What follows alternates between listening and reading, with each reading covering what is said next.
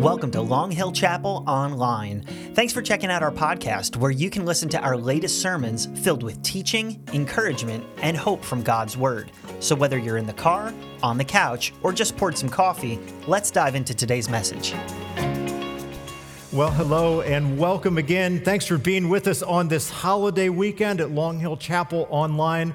My name is Michael. Uh, I am the lead pastor here at Long Hill, and today we kick off a brand new series uh, for the summer that's called The Power of Belief. If you know me for any length of time, and especially if you drive with me in the car, you discover very quickly that I'm one of the most directionally challenged people you will ever meet. I get lost in buildings, I get lost in towns, I get lost on roads I've been on a million times, I get lost in parking lots. I am thankfully married to someone, my wife Grace, who is wonderfully directionally astute. She always knows where she's going, but I am definitely not that person. And so, from the very beginning, when I started driving, which was back, and I'm going to date myself here for some of you are going to say, How in the world are you that old? I, I started out with paper maps. Does anyone remember when you kept a paper map? in your car. I remember when I started driving, I had a road atlas, and that was the only way I had any hope of figuring out where I was going to go. And so that map was very important to me. It was absolutely critical, and without it, there was a good chance I would get lost. And then the internet happened. And some of you remember the beginning of those days. Back in the 1990s, there was this thing called MapQuest, and you could put your destination in and actually print out a series of directions. You'd have like six sheets of paper, and you'd be like trying to figure out where you were on the list and trying to make the next turn, and it would tell you to make a slight right, and you're like, is this the slight right or is that the slight right? And you just, you did your best with that. But then came this miraculous thing called GPS. And back in the beginning, a GPS was something that you would buy and you'd stick it to your windshield. And some of you who are a little bit younger have no idea what I'm talking about. And then they were built into cars. I remember my first car with one, and this was a lifesaver to me. Whatever that voice was, I followed everything the voice said. When it said turn, I would turn. When it said go straight or go through the next light, I would do that. And then it got even better because it became available on what most of us have now our smartphones. But here's the thing with GPS when you look at it, it just looks like this magic box that tells you where to go, or an app you open up and it just miraculously has all the answers. But what GPS is actually doing is it's actually referencing a whole bunch of things that you can't see. It's homing in, it's tuning into radio signals that are broadcast by satellites that are hundreds of miles in space, in orbit. And there's actually a whole constellation of these satellites that are at different positions rotating around the Earth. And the way the GPS figures out where you are is by referencing several different of those satellites. It looks at one, then it looks at the other, and it looks at the next one. And, and by figuring out where all of those locations are and where you are in relation to those satellites, so many miles away, out in the cold vacuum of space, it's able to figure out where you're located. So the magic, the, the, the power of this is not actually in your smartphone. It's not actually in the thing in the dashboard of your car. It's actually that thing's ability to reference these other sources of information. And that's what makes GPS useful and it makes it powerful. It is constantly looking at things whose location is known to figure out where it is, and by extension, where you are. But there's this thing that happens sometimes, and especially happened back in the beginning. If you'd be like in a parking garage or you'd be in a building with your car where it was parked and it couldn't see the sky and you turned on your GPS, it would say acquiring satellites. It would be looking for those satellite locations. And it was trying to figure out where it was. And if it couldn't figure out where it was, if it couldn't see the satellites, it had no way of knowing where you were. And sometimes, and this still happens, this just happened to me this past week. I was driving in New York City and I was trying to make a turn. I was trying to figure out how to get into the Lincoln Tunnel. And there's like eight different ways to get into the Lincoln Tunnel. And my GPS, for some reason, I was driving under a bridge and it, it kind of lost track of where it was for just a moment. And I made the wrong turn and I went in the wrong direction. And so if your GPS can't find the right satellites, it's lost. It doesn't lead you anywhere or it leads you somewhere you didn't want to go. And so today we start a new series called The Power of Belief. And we're going to discover that the things we believe are a lot like the satellites. They're a lot like that constellation of satellites in the sky that helps us determine where we are. Because what's true with you and what's true with me is when we're left to our own devices, we think we're the ones who determine where we are, but we're actually located by these other things in our life. And we're going to discover that knowing what those are and knowing how they work and how they function and being certain of what is actually guiding us is the key to being led in the right direction. And the things we do in life, and this is where this gets really critically important, are guided and determined by what we believe. So, what you believe is not just this abstract idea. It's not just this thing that's like, well, I believe this and that person believes that. How you live your life is actually guided and determined by the things that you believe. So, what you believe or what you don't believe, or the, the clarity that you have around your belief system matters. It matters more than ever. And that sounds like something a preacher is supposed to say. But the reason it matters so much is because our lives, actually, the course of them, the way we spend our time and our days, the way we see people, the way we see our resources, even the way we see God, is determined by what we believe. And the reverse is also true. What we do determines, it shows what we actually believe. And so we can say we believe anything, any number of things. But what we do is the thing that actually shows whether that's true or not. And you've had someone in your life who said something to you like, I'm trusting you, and you know in that moment that they're not trusting you. But just like that, our beliefs work the same way because belief in isolation is absolutely meaningless. Even the enemies of God, it says this in the scriptures, even Satan believes in God, even the demons believe in God. But what you do as a result of that information determines the direction your life goes. It determines the journey you get on. Just like the GPS, it determines where you turn and where you go straight. It determines where you end up. And that's the power of belief. And you and I can look to our history books, we can even look around the world in this present day and we can see the product of what happens with good beliefs and what happens with beliefs that aren't good. What happens when the wrong ones are acted upon. We look into our history and we see some of the great tragedies and atrocities that were guided by a faulty belief system. And so here's the thing belief always leads us somewhere. It's not neutral, it always takes us on some sort of journey. And the reason we're going to get into this this summer is because it's critically important that we know the journey that we're getting ourselves on. It's just like those satellites. You know, Jesus' early followers, they were faced with the dilemma of this kind of journey when they were following Jesus. And we discover it in the scriptures because it was pretty easy. It was actually even fashionable to follow Jesus in the days where there were lots of miracles and people were being healed and people were being fed. Who wouldn't want to follow Jesus in those moments? But then Jesus began to lead them down a path that they did not expect. And what they started to believe was being put to the test by the journey that they're on. It seemed like a plot twist was beginning to come because as you read through the gospel accounts, and really all a gospel is is the story of the life and the acts of Jesus, you discover that Jesus starts talking about the fact that he's going somewhere, that he's going to die, that he's going to be crucified. And that was not something that they expected at all. And so today we're going to pick up our story as we kick off this brand new series about what we believe and why it matters.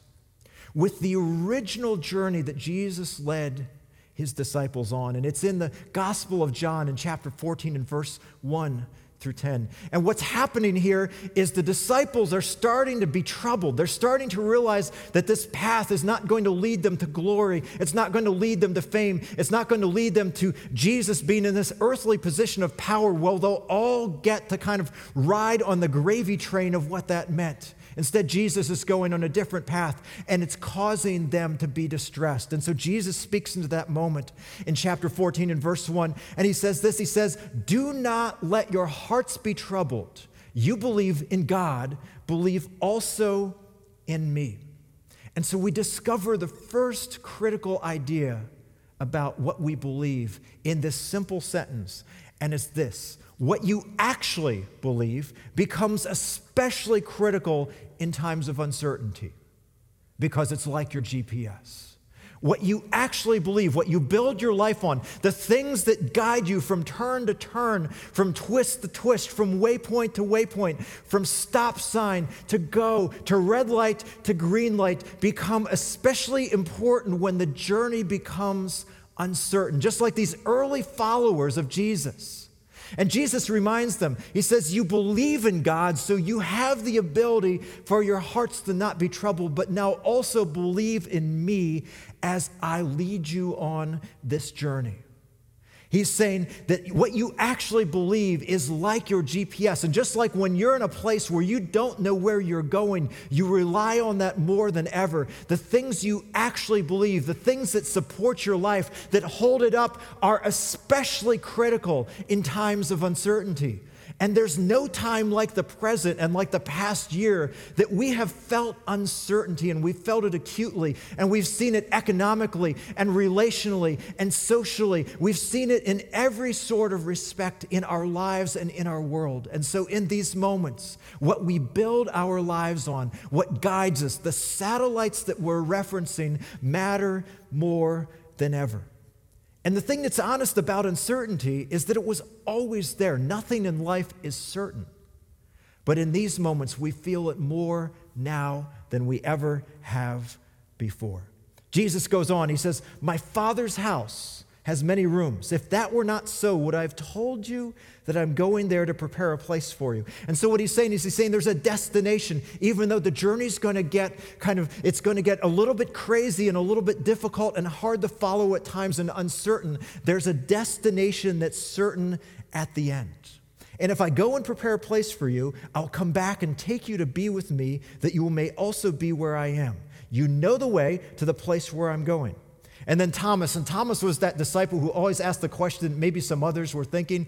He says, Lord, we don't know where you are going. So how can we know the way? You know, I love Thomas' honesty in here. Because for so many of us, it's like we have decided to follow Jesus, and we're not sure where that path is taking us. You know, it's easy for us church types to kind of polish things up a little bit. But one of the things that was true about Jesus is he said these things that were hard to understand. They were cryptic, they were confusing. And so Thomas kind of just speaks that out into the open. He says, Lord, we don't know where you're going. We don't know the journey you're going on. We don't know the path that you're leading us on. Is this a physical journey? What exactly is going on here? But what he's really saying here is what all of them had felt because they had all picked up their previous lives and left them and followed Jesus. And he's saying, We've staked our lives, we've staked our future, we've staked it all on you. Where are you taking us?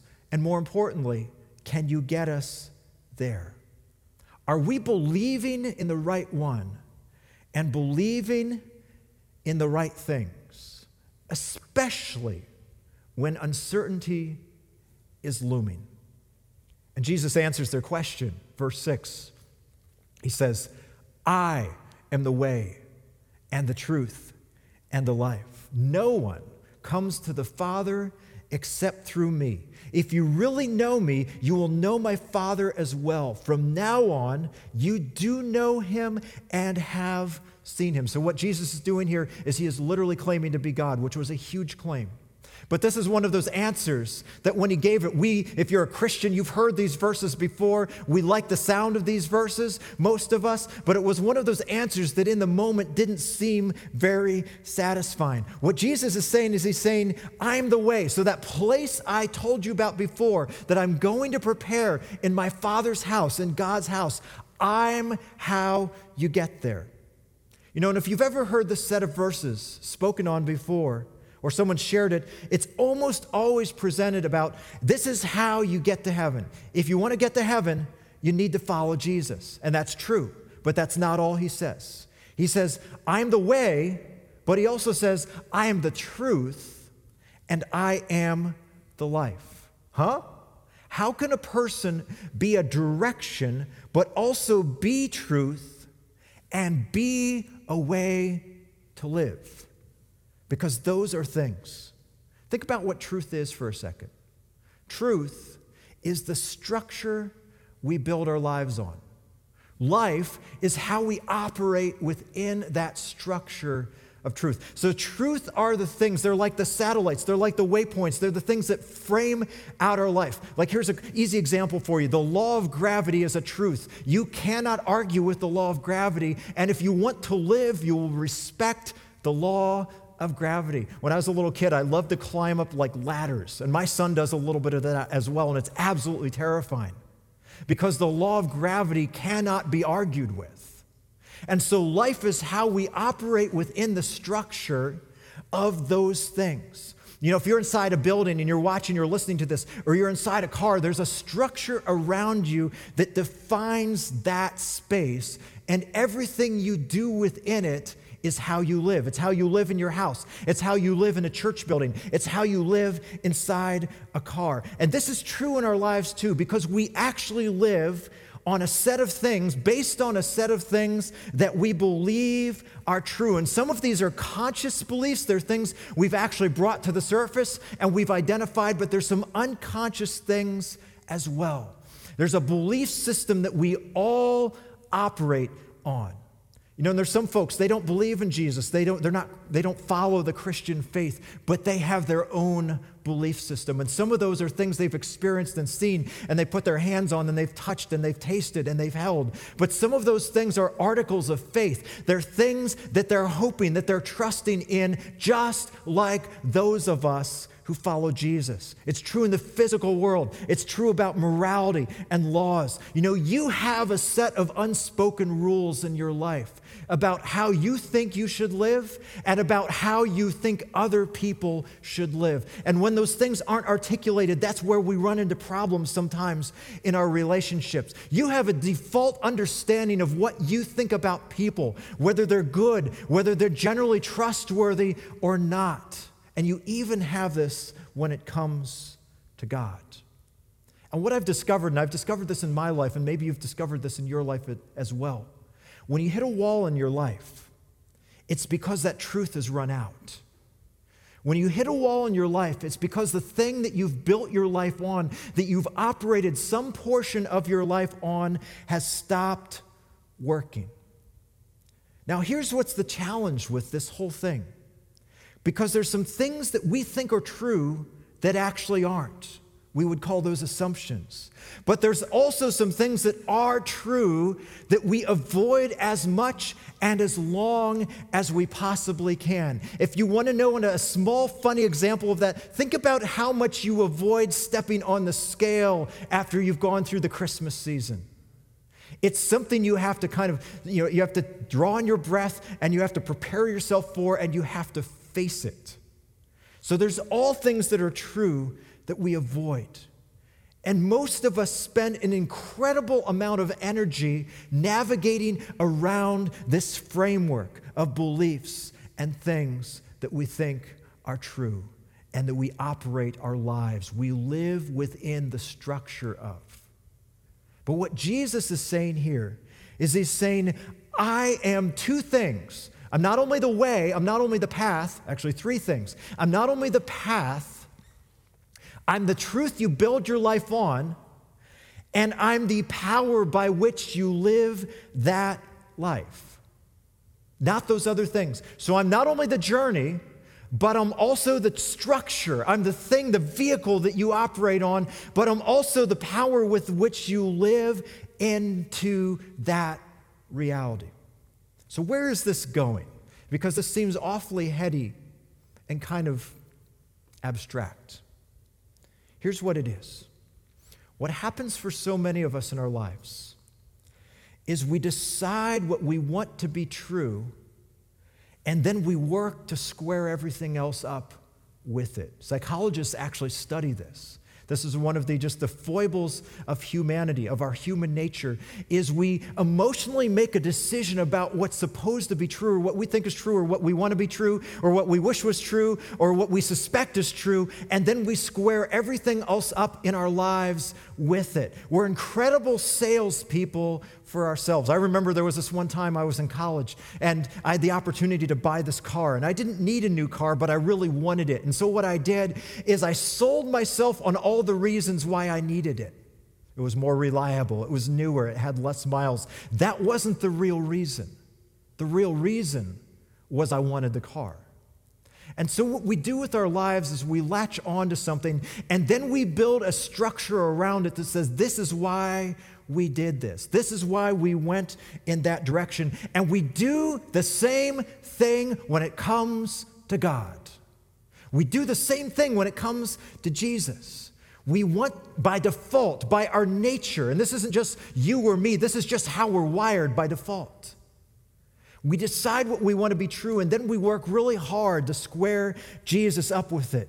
You know, Jesus, He's self improvement. He makes me happier, more at peace. He makes me a better husband, wife, and parent. And some of those things are really good things. But sometimes we say, you know, I want to believe this about politics, so I'm going to figure out how to square Jesus up with that. You know, I have a station I've achieved in life economically or socially, so I'm going to figure out how to square Jesus up with that. And that's why Jesus likes the same things you like. That's why Jesus agrees with the things so often, more often, for all of us that we think. That's why Jesus is against the same people you're against. And of course, I'm being facetious, I'm joking here. But that's how we operate by default. And we sell ourselves on this reality constantly. But here's the problem Jesus doesn't give us that option. He doesn't allow us to operate in that way. He says, I am the way. There's not a way that you get on that I kind of walk on you with as your buddy. I am the way, but I'm also the truth. I'm the structure that you build your life on. I'm that constellation of satellites that's in the sky, and I'm the power. I'm the life. I'm the way that you exist and you operate within that. But then he says something else. He says, No one comes to the Father except through me. No one comes to God except through me. There's no other way of living that gets you to God except through Jesus. No other truth, no other possibility. We can't take our own system with us, throw a little Jesus on top, and have it get us to God. And so that's the first thing that happens so often with us. But there's this other thing, and this is why this series is so critically important for us this summer. In the absence of really knowing and understanding what we believe and why we believe it, other things shape us instead. The world around us shapes us. Here's how you know this you know what's in style now. You know, it's funny, like skinny jeans were in style for a long time, and now they're going out. And it's like the jeans I wore in the 80s are coming back. But who decided that we all like that stuff? Who decided what colors, what styles, how our houses and our furniture and our clothes, what the aesthetics that we appreciate? Who decided that for us?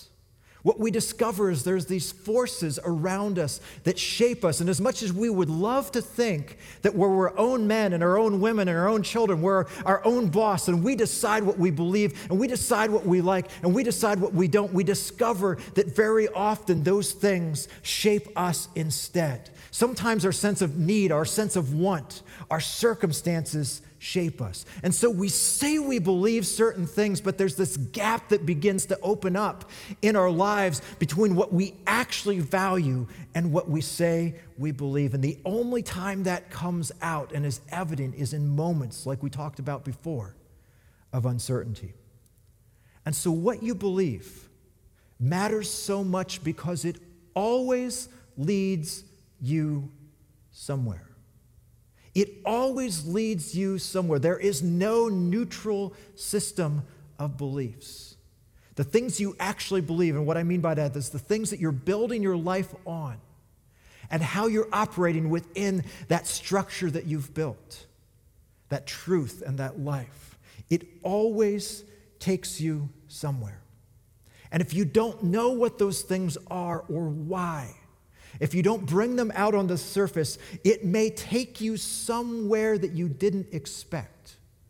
It may land you in a place that you never would have anticipated. And because these things, just like the satellites, when we think about them, we know that we're there, but when we're interacting with our smartphone or the GPS in our car, we're not thinking much about the fact that it's there. They're not immediately in view, but they're absolutely critical to what we understand is true and why. And the passage that we've been reading in John chapter 14, it closes with this simple sentence. It's one of the other disciples, Philip. And he says, Lord, show us the Father, and that will be enough for us. Remember what Thomas, that other disciple, was doing earlier. He was saying, What is the road that we are going on? What is the physical path? Philip does something else here. Thomas was looking for that literal journey, but Philip is looking for a sign. He's looking for a miracle. He's looking for a manifestation. He's looking for some big splash. And instead, we see something different of what it means to believe. You know, because we all love, I don't know if you've ever traveled at night and you come up on a city and you can see the lights before you can see the city. You know it's there because you can see the glow that it casts on the horizon. If you're a Jesus follower, we know that that hope of being reunited with Jesus at the end is like that city. It's like that thing that's in the distance. It's like that big spectacle that we look forward to. But in the meantime, there's this journey called faith, belief. And it's like a path. We see the end like Philip did, but there's also the path like Thomas was looking for. And there's twists, and there's turns, and there's dead ends. And while there are moments to our lives, and even our spiritual lives, our journey with Jesus, that are like an adventure. They're like that unforgettable experience. They're like that big spectacle, like Philip is talking about. So much more of it is like those satellites. It's unseen, it's out there, but it's absolutely and critically important in guiding us. It's shaping our paths. And just like Jesus says, when he says, I'm the way, I'm the truth, and I'm the life. He is enough to get us safely home. And so, over the next weeks, throughout the summer, we hope you'll stick with us. We know there's a lot of vacations and opportunities, and we're thankful this year for the opportunity to catch up on some things we weren't able to do last year. But we hope you'll stay connected to us, whether it's in person uh, here at our physical campus on 525 Shunpike Road in Chatham or always online. We'll be here every single week. We hope you'll journey with us as we explore what it means to believe and what are some of the things that define us? What are some of the beliefs that define us as followers of Jesus? As we get to know the power of belief, would you pray with me? God, I'm excited about this journey with my friends in person here and online. We pray your spirit would be the one that guides us, that you would show us your truth, that you'd show us yourself, that you remind us of the singular fact that you're the way, you're the journey that we're on, but you're the truth, you're the thing that shapes and frames our lives, and you're the life. You're the power that allows us to live each day. We receive that. We hope as we dig deep, as we discover where the satellites of our understanding of you, of our system of belief are. That it would challenge us, it would anchor us, it would steady us, it would guide us straight and true. We thank you for this time. We look forward to all you're going to do, and we pray all these things in Jesus' name.